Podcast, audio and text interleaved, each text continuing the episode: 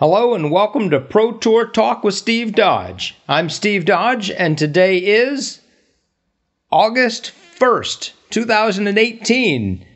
This is the month that the two final Pro Tour events happen, and that's what our first AMA question is about, but we're going to answer it second. Also, we've got an interview with Rebecca Cox. We go over power rankings, and we go ahead and revive our podcast of the week. That and more coming up on this episode of Pro Tour Talk. You ready? Hello there, race fans, and welcome to the Pro Tour Talk Ask Me Anything. If you'd like to get a question on the Pro Tour Talk, go to dgpt.com slash AMA and ask me anything. The two questions that we're going to take this week, first question is a really fun one. Does Paul play better when Ricky is not there?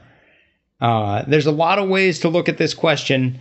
Uh, I decided, obviously, I would take the most simple way and the most direct way. So, this most simple way is just looking at how Paul does in where where he finishes in place when Ricky is there versus when Ricky is not there. So when Ricky is playing in a tournament and Paul is also playing in a tournament. That's happened 11 times this season.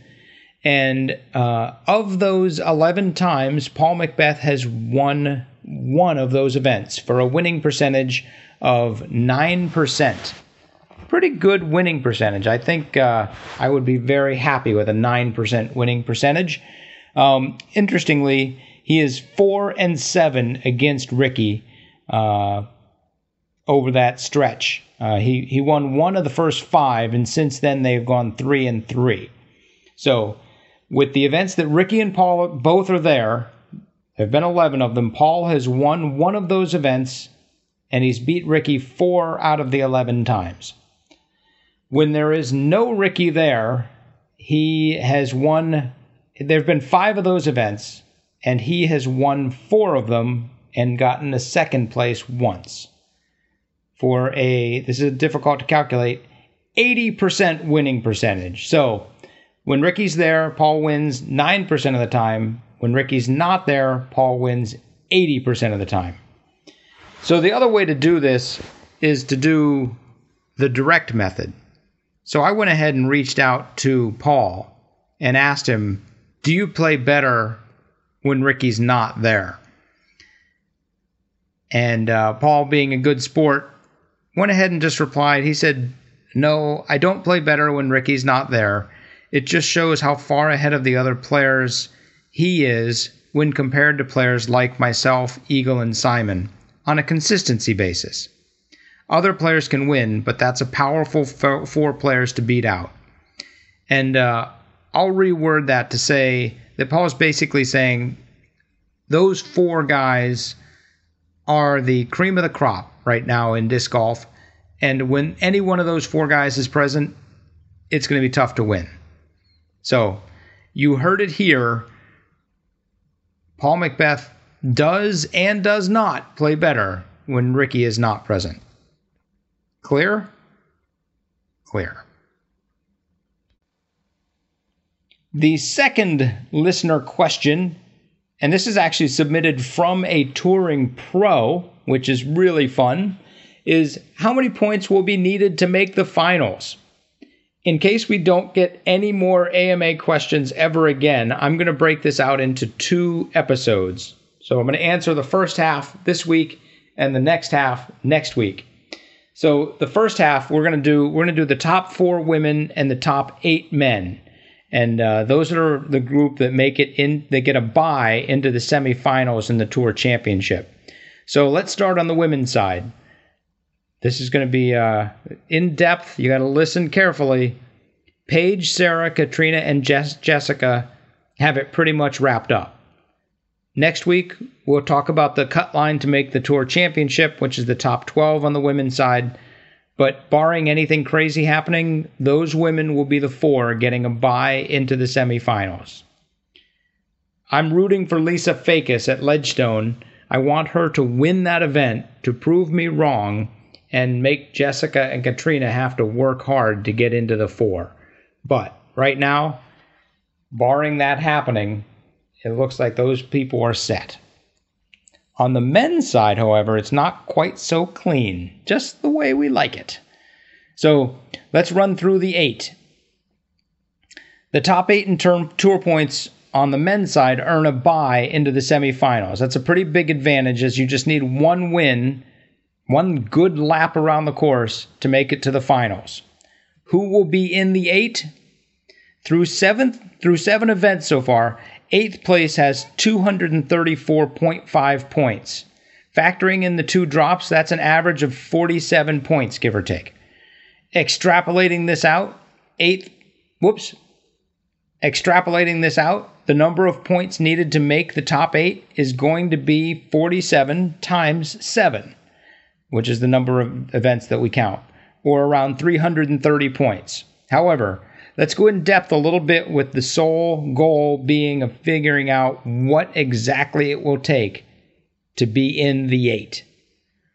So, just like on the women's side, some men seem to have their spots pretty locked up. Paul, Ricky, and James, namely, have their spots secured. They are first, second, and third. They have lots of points. They're playing the final two events. They will make the eight. So, that's Paul McBeth, Ricky Wysocki, and James Conrad, you heard it here. Those men are moving on into the eight. Eagle is the only player in the top 12 with a good shot at making the eight that is not playing the final one of the final two events. He's not he won't be at Ledgestone, but he will be at MVP. If he finishes top 10 at the MVP Open, he should be in with 362 points or more. However, Maple Hill is a finicky course. If he finishes outside the top 10, Eagle McMahon could get dropped out of the eight. And wouldn't that be an interesting turn of events? So, the next three guys after, so we've got Paul, Ricky, and James are in. Eagle should be in with a top 10 finish at Maple. The next three guys Garrett Gurthie, Drew Gibson, and Grady Shue, or uh, as I call them, G's, Drew, and Shu. Those are the next three. They sit between 250 and 260 points with a target of 330, as we've already calculated. So basically, they just need to finish in the top 15 at the next two events and they will get in. A top five finish in either event should secure their spot as well. So, those guys definitely they control their own destiny. GG, Drews, and Shue you guys should be able to make it in if you continue to play the consistent quality golf you've been doing. And uh, this brings us to the most inconsistent, favorite, least favorite player I've ever known Jeremy Koling. If this guy can win another event just like he did in Waco, his ticket is purchased. He is in the eight. If he cards another couple finishes outside 35th, as he's already done this season on the Pro Tour, he's falling to the next group. Look out below! Jeremy is the true wild card here. Anything could happen, and has, with his game this season. Outside of his win at Waco, he's averaged just 25 points. That's about the same points you'd get for finishing 24th which isn't a bad finish, but if you want to be in the eight, it is way too low. If he does that, his point total is going to be 284, and the door is wide open. So Jeremy Koling could get as low as 280 to 284 points, or as high as 360. He could be. It, it's it. The range is ridiculous. But let's let's just say for a second, Jeremy Koling leads that leaves that door wide open who, who could step through. Looking at 9 through 12, Johne McCray is only playing one event right now. If he signs up for the MVP Open, okay, then he should be a part of this conversation. But until then, we're going to leave him out. Kevin Jones, Eric Oakley, and Nate Sexton are the other three guys that are within 10 to 12 points of Jeremy Koling. Eric Oakley, I'd say, would be considered the dark horse among those guys. He's got the longest odds. Uh, his average points at his top five events is 45 with two top 10 finishes. Extrapolating that out puts him at 317, well ahead of Jeremy Koling's anticipated low of 284. So, Eric Oakley, keep up what you're doing. If Nate Sexton and Kevin Jones decide to not do as well as they've been doing, you've got a shot. Or if you can get another third place like you did in Jonesboro, you've got a shot. The next guy, Nate Sexton, very interesting player in these scenarios. He sits at 220 points, 12 points behind Jeremy Koling, but he's only played four events.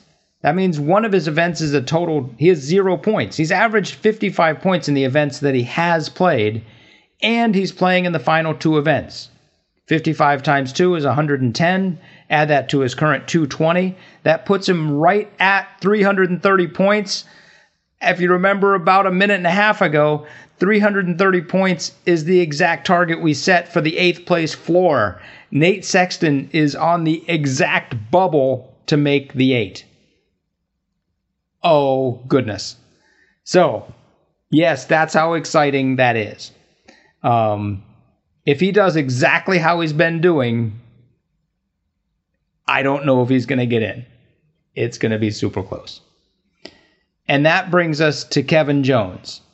Kevin Jones is literally two points behind Jeremy Koling. In the six Pro Tour events that they've both played, and what I mean by that is if Kevin beats Jeremy in an event, or if Jeremy beats Kevin in an event, they will flip. You know, if Kevin beats Jeremy at Ledgestone, he will be in eighth and Jeremy will be in ninth. And if Jeremy beats Kevin, then Jer- Jeremy will stay in eighth. But it's basically a tie. Whoever wins over the next two events is in. So what I think is interesting is let's look at what they've done in the past six events that they've both played. Uh, Jeremy did better in three of them, and Kevin did better in three of them. Huh.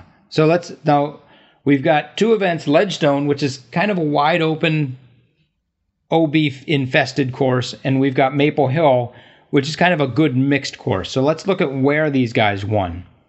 Jeremy won at Memorial, which is a wide open course. Uh, although Kevin did better at Utah, which is a wide open course. All right, so scratch that. Uh, Jeremy bested Kevin at Waco, which is a great mix of woods and open. Uh, and Kevin bested Jeremy at Deglow, which is also a good mix of woods and open. Okay, so scratch that. Jeremy beat Kevin at San Francisco, which is really long with a lot of elevation. And Kevin beat Jeremy at Jonesboro, which is really long with a lot of elevation. Okay, so these two guys, I've got no clue what is going to happen. I'm not making that prediction, but I will definitely be watching that race.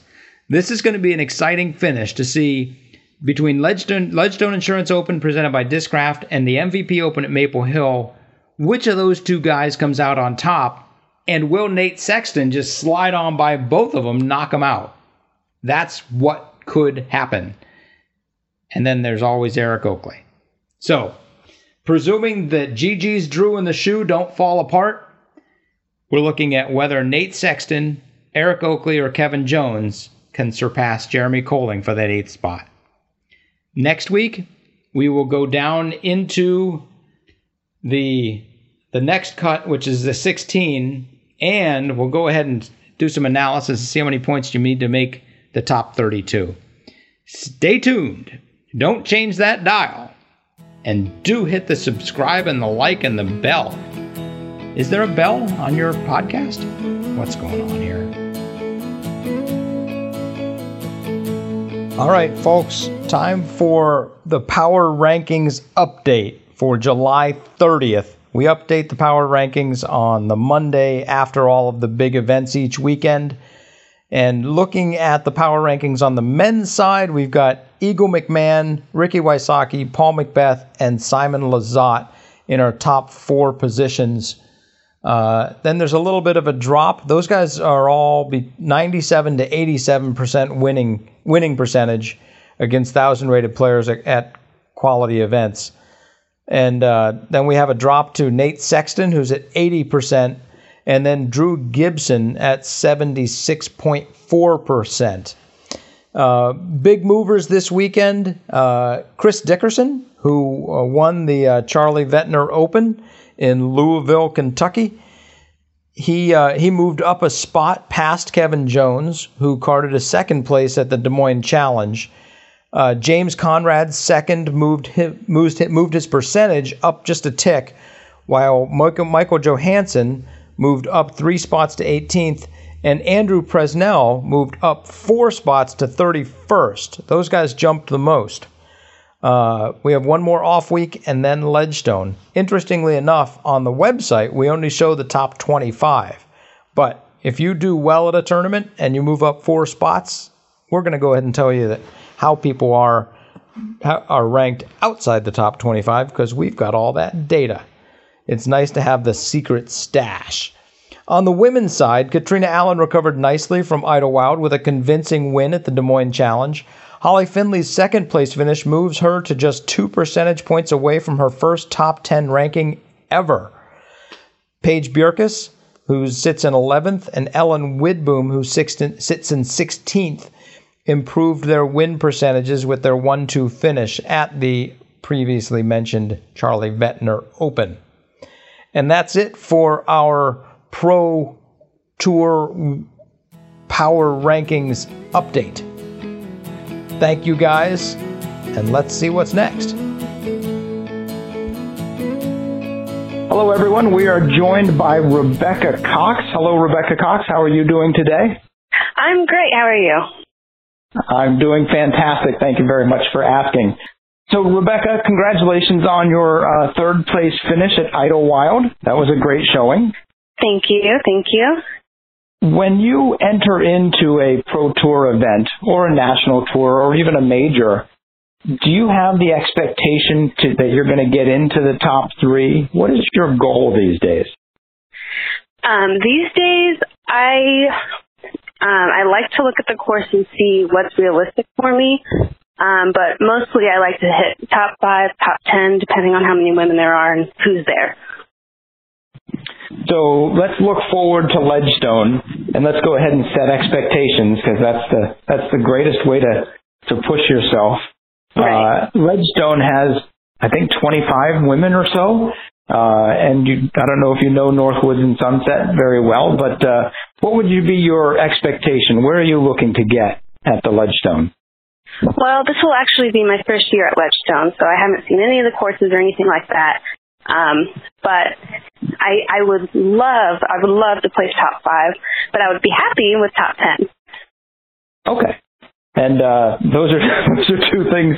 It's good to, to recognize that what you want and what you kind of need are are different. Um, yeah, yeah. so uh, it'll be fun to see you uh, on those courses and uh, at Ledgestone and see uh, see how you perform. When did you start playing disc golf? I started playing when I was eight years old, so I started out very young. Eight? That is amazing. Do you have any pictures or videos of you playing when you were that young? Uh, I think I do. Yeah. Um, I know I have some pictures. They're actually, it's funny. Uh, my dad's been playing since like before I was born, so he has pictures of him playing and pushing me around in a little baby stroller on the course. those are those are probably very good pictures. So um, the best question to always ask a woman is, how old are you? I am 22. 22. So you've been playing for 14 years. Yes, on and off. On and of course, on and off. Yeah, when yeah. I mean, when you're 10, you don't go out and play every day, and uh, right. when you're in high school, you don't you don't play every day. Um, but you've had the you've had the the the disc golf uh, bug inside of you for 14 years, and uh, when did you decide? Gosh, this is super cool. Was it right off the bat, or was it something that you slowly morphed into? Um, it took a little bit of time. I know when I graduated high school, I kind of branched away from disc golf because I, I was kind of burnt out on it. You know, I had been doing it for so long. I kind of wanted to venture out and see what else I would like. And then I decided I would try and get back into it seriously. And then when I started tour, that's when I really realized, like, wow, this is super cool. So when did you start to tour and why did you start to tour? Well, I started touring at the beginning of 2017 and I I did that because well, for many reasons, really. Because uh, I spent a couple years in college trying to figure out, you know, what degree I would want and what career path I would like to take. But everything I started, I didn't like. And I, when I really thought about it, I thought, wow, disc golf is something that, you know, I'm good at. I have the skill set. I have this experience and I really enjoy it. So I thought I'd go out on a limb and, and try that. So uh, when you were in college, what were you, do you know, had you decided a major? Yeah, I the first major I started out with was nursing, and then I kind of changed that uh, from nursing to biology, and then I kind of just took prereqs pretty much because I just didn't know. just cover your cover your bases. Yeah, trying to give myself more time to figure it out. You become nimble and you can do anything once you finally decide what you want to do. And then uh, you went to college for two years. Yes, I went to um, a university for a year, and then I went to a technical college and got a certificate. Oh, okay. So that is what is your certificate in? Uh, it's in skincare, so technically I'm a licensed esthetician in Tennessee. a licensed what? Esthetician. It's just a skincare specialist. Is that the word that starts with A E S T? Yeah, it's real funky. I've I've seen that somewhere, and it has something to do with I, I assume aesthetics, but it sounds like uh, skin aesthetics. Yeah. Okay. Um, well, I've got a fingernail here that just won't heal. Maybe you could help me out with that. I don't know if I can help you out with that, Steve. No, no, nobody can. The doctor says I just have to lose it. Once I lose it, I can start over. Um, but so uh, you started, decided to start playing after a couple years of college, and uh, at some point you were actually sponsored by Ricky Wysocki. Is that correct? Yes, yes. Actually, at the very beginning of 2017. And at the time, did you have a sponsor? How did how did Ricky find out about Rebecca Cox? Well, Ricky um, decided to do a Sockibomb sponsorship where he was going to sponsor one woman and one man and have those two, you know, represent his team. And I decided that I would make a video and post it on Facebook and enter his competition and and it turns out that he chose me. So Did, that's pretty much how that happened. About why? Have you ever talked with him about why he chose you? Not really, actually. I did. Um, part part of the sponsorship was that he um, that we were did like a one on one type of round, um, but I, I never really asked him. Wait, what do you mean a one-on-one type of round? Like, um, we play like a one-on-one round together, and we just, you know, he teaches me a couple things. You know, like a teaching type so, of moment. So he actually went out and like he doesn't know you from Adam, and he goes out and he plays a round of disc golf with you, and says, "This person is someone that I want to represent the sport." Well, I, that was after he sponsored me, but yeah. Oh, of course, but he's doing that to try. He's doing that to try to decide. Yeah. Well, I had no idea that happened. That is super cool. During that round, were you insanely nervous? Were you pumped? Uh, what were you making great shots? Tell, tell tell me a little about that round. That round matters. Well, it was it was like a one-on-one slash a practice round for the both of us because it was actually um, at the end of the course at the um, Gentlemen's Club Open. So oh, okay, yeah, before it became the Las Vegas Open or Challenge. Yes, yes. Okay. So yeah. um so we're playing that round together and I I'm basically just starstruck the entire time. He was like one of the really top pros that I met, so he's throwing like hundreds of feet past me and I'm just I can't even fathom how good he is. And he's looking at you saying, "This girl has potential." Yeah, and it it was it, I felt the pressure of that definitely.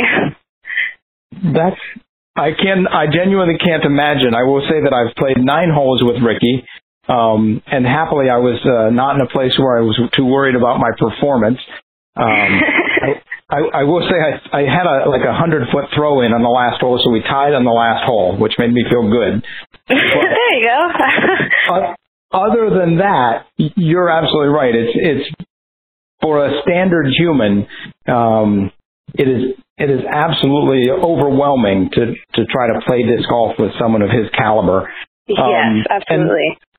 Now, during tournament mode, Ricky is quiet and throws his disc and, and follows it and is uh, first out of the gate um, and does not communicate a lot.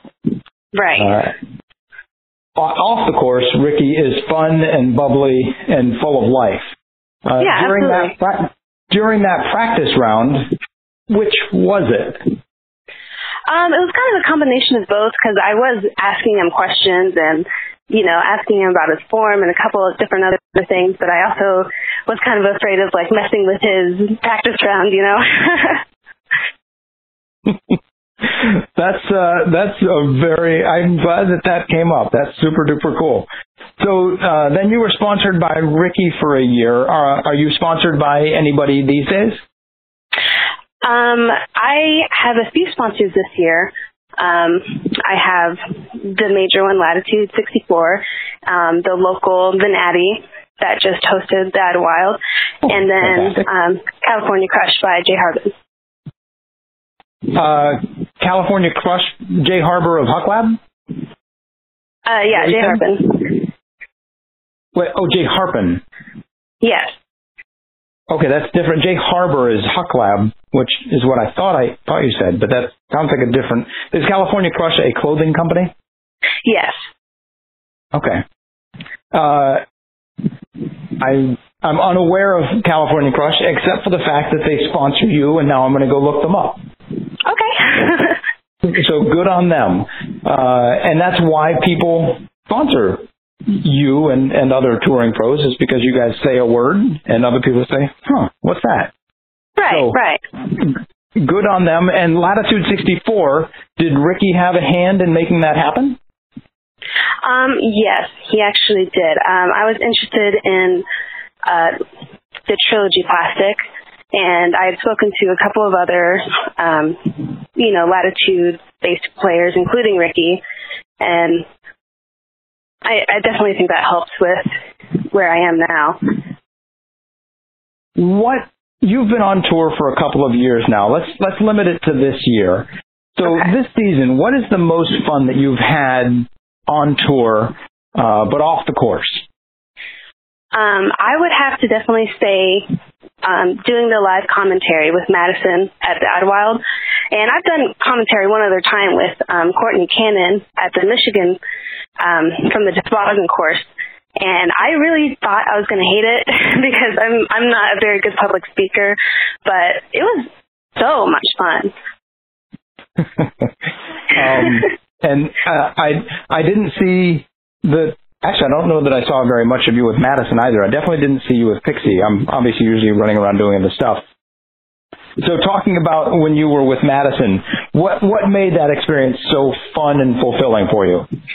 Well, Madison is just such a sweet, bubbly person, and she's also super good at doing the live commentary. So whenever I had like an awkward pause or I didn't know what to say, she would just fill it in with whatever she had, and it was always perfect. And you know, it was just fun working off of her energy.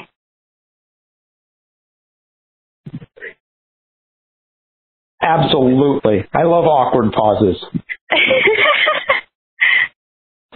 so, um, yeah, Madison is, is very good at filling that kind of stuff in. And I assume you worked with Danielle to make that happen? Yes, yes. Uh, she was a, she is a very good addition to the Pro Tour. We're very lucky to have her on board, and I'm uh, I think that the the the same day shot by shot coverage happening in the first place is because of her, and then the fact that she's able to work with with you all and, and get get you that extra exposure and get you the opportunity to to branch out and do other things. It's it's all fantastic. This whole uh, the way this whole season has developed has has been beyond anything I could have imagined, and I'm I'm I'm tickled that one of your favorite moments in the season is something that happened because we brought Danielle on board. That's oh really yeah, cool. it's it's amazing. She worked so hard. Watching her like ride her bike on that toboggan course up and down those hills, just working with the women and trying to get them more exposure was just incredible. She's amazing. I'm uh, I'm really glad that that somebody notices that because because it matters and uh, absolutely and I'll, I I trust that you will go ahead and give her a big thanks from both of us the next time you see her. Um, so let's see. It feels like we should move on to a serious topic, if there is one. Okay. Um, let's talk about uh, let's talk about the tournament and the way the Pro Tour does tournaments and the way uh, does yeah runs tournaments the way other people other big events run tournaments. Uh, is there any topic that the Pro Tour does that you would be interested in discussing how things are done and why they're done the way, and if they're done that way, and if there's another way that we can do them. Is there any, anything that you, you have a preference to talk about? Well, I don't know if I have much say in it, but um, I do have sort of an idea with uh, how the feature cards work. I would love to hear it. We have the fan vote just went out on Monday, and uh, right we'll, we'll be announcing on Wednesday when this actually when this podcast goes out. We'll be announcing the winners. Uh, what is your what is your thought? Um, well, it's not that I particularly have a problem with the feature card. I think it's a really great idea, and I'm a big fan of it. Um, but I also know that a lot of local women or women who aren't on tour and don't play as much when they, you know, get the money and enter into a tournament, they want to be able to see and play with, you know, their favorite women. And um, I know a lot of touring women are also just sick of playing with the same people over and over and over again. So I think maybe doing like a randomized first round would be, I mean, just to put an idea out there you know. Rebecca, it would give. Yes. I will say that I absolutely love that idea. And even more so, I love the reason for the idea. Um, because it, recognizes two things. First, low, in a lot of regions, there's not a lot of professional women playing disc golf. So right. Uh, in up here in in New England, uh, if you go to a relatively big event, there are three, maybe four. At a great event, there might be seven pro women, and they play with they play with and against the same people over and over and over. And you're a hundred percent right about that. And realistically, at a pro tour event, in the second round, those women who compete against each other all the time locally are probably going to be together in the second and third rounds. Yeah. Just, just because they have the same skill set, in all likelihood. Right. The other thing that it recognizes is that you and Paige and Sarah and Katrina and Lisa and and everybody of your ilk, you guys matter. You have cachet. It's and it, whether you recognize it or not, there's somebody now who goes and plays disc golf and gets to play with Rebecca Cox, and that matters to them because you're a touring pro. And when you throw that disc off the tee, you put everything you've got into it, and it is awesome to watch. And, uh, and if I could watch that and maybe steal the box from you a couple of times, that's going to make my weekend. Um, yeah. So I absolutely love where that's coming from. So, and, and it's a, it's a really good idea.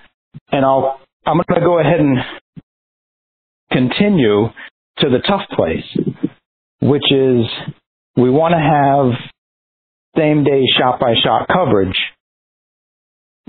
which, which implies the feature card. And we both agree the feature card is a good idea. Right. It's but the two don't necessarily go well together. Because if you take away uh, Paige and Sarah and Rebecca and and one other player, uh, the fan vote player, those four players, in all likelihood, won't ever get to play with local people. And I don't I don't know a solution for that. Yeah, it's it's very tough because I, I do like the idea of, of the feature card and having you know all these top pros you know playing together and having good footage for the first day, but you know at the same time we have that you know that barrier because it, it does it is unfortunate because I do meet fans and some of them are players and it's like oh man I really wish I could play with you because as as a touring pro when you play with people like that, you're really representing something bigger, and you're able to show them, you know. I'm trying to find the word. you're Well, you're you able get, you get to sh- you get to show them what what disc golf is about to you. Yeah. You get to have a personal interaction with them, uh, and you get to potentially make a lifelong friend. Um, exactly. it when when I, I I did go travel back in 2003, and uh, I'm confident. I don't. This 15 years later, maybe it's not true anymore, but it feels like a lot of the people I met, and I just played one round with them. I could go travel and call them up and say, "Hey, can I? You know, you have a couch for me?" And they say, "Heck yeah!" and dinner. And uh, and you, you make lifelong friends this way, and if you're playing, Yeah. if the top if the top women are playing with the same women every every event, you you you miss out on that opportunity. Yeah, and it's, you're missing out on that type of experience too, because it's not just beneficial for, you know, the women who don't play as much. It's also beneficial for us as well. It's really interesting because right now what we do is we have the fan vote, and that fills the fourth spot on the feature card. And uh, the first person on the card is the past champion. So, for example, at Ledgestone, it's Katrina Allen because Valerie's not there, and so Katrina's the, the previous champion, um, I think. And then uh, Paige Pierce is next because she's uh, leading tour points. And then the next person is uh, Haley because she's the event choice. And then the next person, the fan boat. And the fan boat obviously comes from the pool of touring pros. So it's interesting though because the touring pros obviously want to be on a feature card so that they can be seen. Um, wow. Well, Rebecca, you have truly done it because I don't know a comfortable solution off the top of my head. Yeah, and is that's it's really that's really the struggle of this whole situation. I don't have an easy answer. You know, I just have this, you know, this potential problem. um, but you you can't fix something without recognizing that it might be broken or Right. that it is broken. Um, and it's it's interesting to me because we want we definitely want to highlight the best women in the world, and the way to uh, so that people watch online, and the way to do that is to uh, have the past champion and, and the tour points leader on the card. Um, maybe the thing for us to do is to encourage the, the tournament directors um, to go ahead and and choose a local, you know, an up and coming local, and uh, rather than choosing somebody who they uh, just want to see on the on the on the feature card. But again, that's going to be up to the tournament director. But we can we can at least uh, plant the seed, and then you see what happens. Yeah, Uh, yeah, I think that's a good idea and a great start. What a, what an interesting, and I had no idea where you were going to go with that, and I'm very happy with where you went. Now let's go ahead and put it on the men's side real quick. Uh, Okay. On the men's side, we have three feature cards because we've got Central Coast and Jomez and Live. So we have three feature cards. So three guys get in on the fan vote. That takes away 12 of the, theoretically 12 of the touring pros. Uh, realistically, probably takes away nine, and then the three fill-ins are uh, potentially locals. But then we have you have the the other guys like 10 to 40 uh, who do get to play with locals, and so the guys do a lot more mixing up. um, you might not get you might not get Ricky and Paul outside of those feature cards very often. Um, right. But you do get a lot of the other guys. And so on the guys side, it actually feels like we have a, a good, a good working solution because if I'm a local 970 rated player and I just want to have a chance to have a round with Jeremy Koling, I've got that chance. So, yeah. But, uh, so, but on the women's side, it, it comes down to numbers. And in a couple of years, this will probably work itself out because we'll have more women playing. But right now, it's it's something we got to think about. Right. Yeah, and that's just you know because the men's division is just so massive.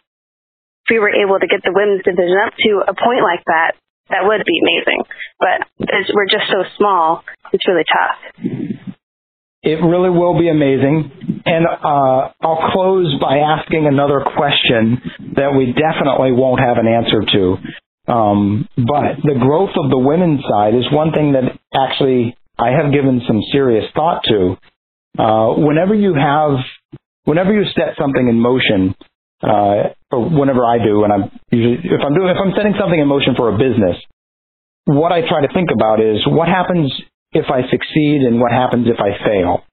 And uh, on the women's side, like we've we've put a lot of different things in place to help grow the women's game. If none of them succeed, we will uh, sit down. We'll talk uh, talk amongst the disc golf community again. Perhaps talk more with the women before we start, and we'll try again. Uh, if we succeed, and let's pretend that next year the women's field's double in size. Okay. And instead of having 24 women at these events, we have 48 women. The question becomes, are we going to shrink the men's fields to accommodate the extra women? Huh. And uh, that is going to be a wonderful problem to try to deal with. That is absolutely a wonderful problem because I did not even think about that. It's it's the next step, and it's where, well, we, yeah, we've already put quite a bit of thought into it, and uh, it's it's going to happen. And it's going to happen, in my opinion, before the women can realistically do a a tour on their own.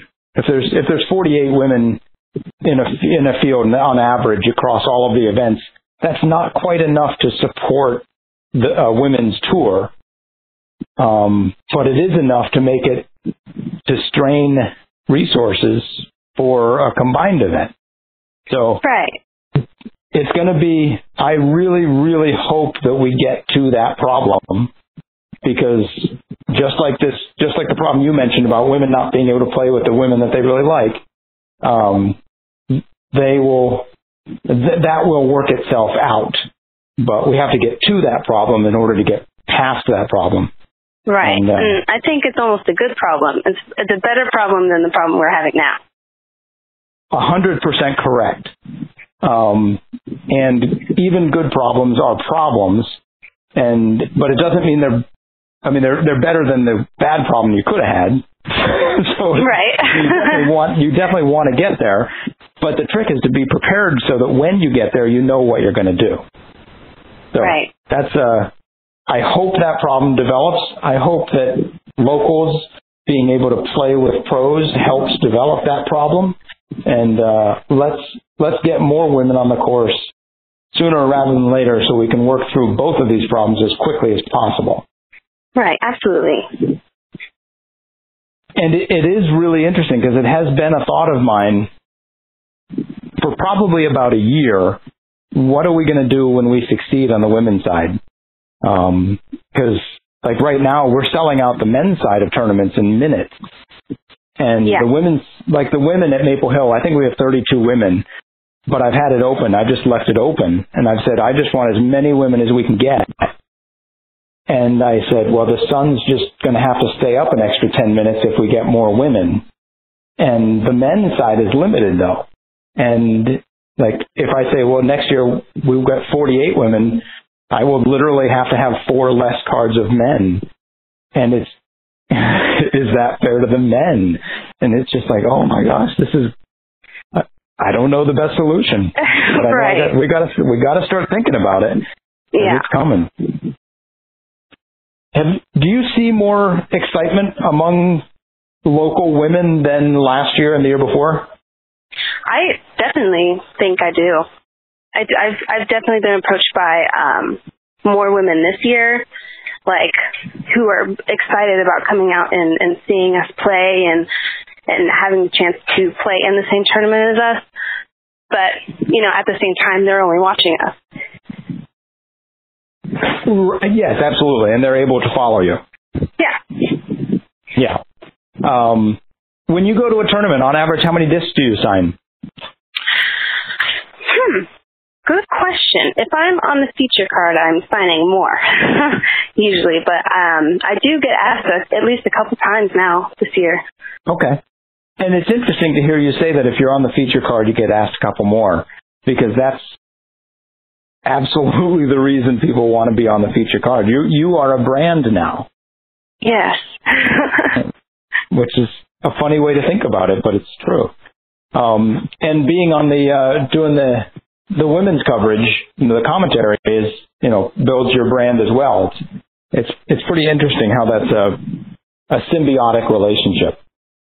yeah, it's it's it's very it's different. It's I did I never thought going into touring life that I would ever consider myself a brand or that I would ever have to think about all these different things that I do that contribute to who I am and how people see me. Uh, and the only reason you have to is because you've succeeded. Yes. Yeah, it, it's really interesting. If you fail, you don't have to worry about a lot of stuff. right. But like, if the Pro Tour collapsed last year, we I wouldn't be worried about a lot of stuff. But right now, exactly. Yeah. since we're succeeding, you're growing and you're moving forward, you got to think about what's coming up. All right. Well, thank you very much. I suspect we could talk forever. Uh, it was wonderful talking with you, Rebecca. Thank you. Well, thank you so much. I- I'm glad that I was able to contribute. I have to say, that was a very fun conversation with Rebecca Cox. Uh, a very well spoken, thoughtful, insightful woman uh, who was really fun to watch. Um, I remember, I think it was at Waco, uh, the first time I really saw her um, practicing around and her drives, she puts everything into those drives. And I tell anybody who will listen, you can't fail if you don't try. And watching Rebecca Cox drive, you can see that she is putting her heart and soul into every one of those drives, and it is so fun to watch. I just love it. So, thank you for the great conversation, Rebecca, and uh, I look forward to seeing you in Ledgestone as we as we just said. But moving interestingly, um, we're getting ready to wrap this first podcast up. It's been really fun putting this together for you all. I hope you enjoy it. Please go out and hit uh, the AMA, dgpt.com slash AMA. Ask us any questions you have.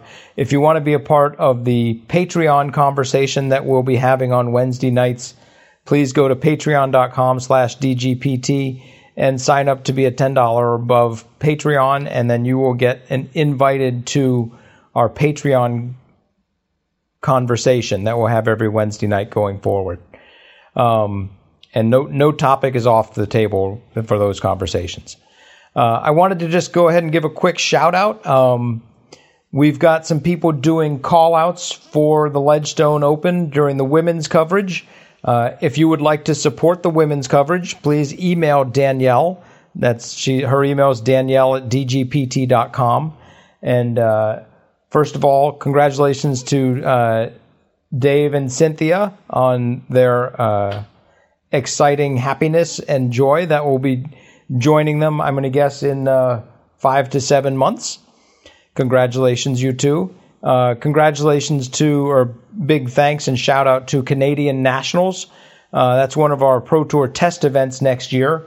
I think it's the weekend after Pro Worlds. So if you want a really great event to hit the weekend after Pro Worlds, Canadian Nationals is up in Prince Edward Island. A insanely gorgeous location. the TDs and crew putting that on have seem to have all their ducks in a row, and they are all waddling north that time of year. I'm going to guess right after the tournament they'll waddle south. But anyway, big shout out to them. If you would like to put a call out on the women's coverage and support the Pro Tour, go to dgpt.com slash call out. These are 15 second call outs. You could, uh, you could ask someone to go on a cruise with you. You could ask somebody to, uh, to marry you. You could put out, uh, put out a call for people to come play your tournament like Canadian Nationals is doing. You could advertise your disc golf store. You could do anything you want in a 15 second call out. So go to dgpt.com slash call out support the tour, tell someone you love them, sell some golf discs, whatever you want to do. We'd be happy to help you do it. And to close out the show, we will do our podcast recommendation of the week. This is a weekly segment of the podcast that we do about every three episodes, but today it feels like we need to. Uh, we are going to recommend today one of my favorite podcasts, probably the podcast that introduced me to the concept of podcasts, as a matter of fact, and it's called Planet Money. Uh, they started doing it back in the financial crisis of 2008 or so, and every day, maybe twice a day, depending on how catastrophic the news was, they would put out a podcast that explained what was going on and why. Uh, as the financial crisis uh, got resolved and became less and less catastrophic daily, they started to investigate why money moves the way it does, why why how money involves our daily lives, and uh, there's a lot of really interesting aspects to money that I never thought about before Planet Money.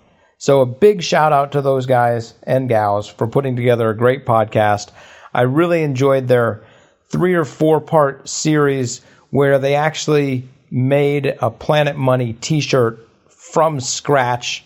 They went down to a bunch of farms and they tried to buy cotton and uh, and I don't remember how, how they had to do all this, but then they flew over to Singapore and went to the factory where their shirts were actually being made and then they flew back. They did a whole bunch of amazing things, and it was really insightful. And if I was younger and had a, a more malleable, malleable brain, I'd remember all of it. But suffice it to say, it was exciting and fun to listen to, and they make learning about money and the way that our economy works really interesting. So, shout out to Planet Money. Give it a listen. I hope you all have a fantastic evening this has been Pro Tour Talk. I'm Steve Dodge. Good night.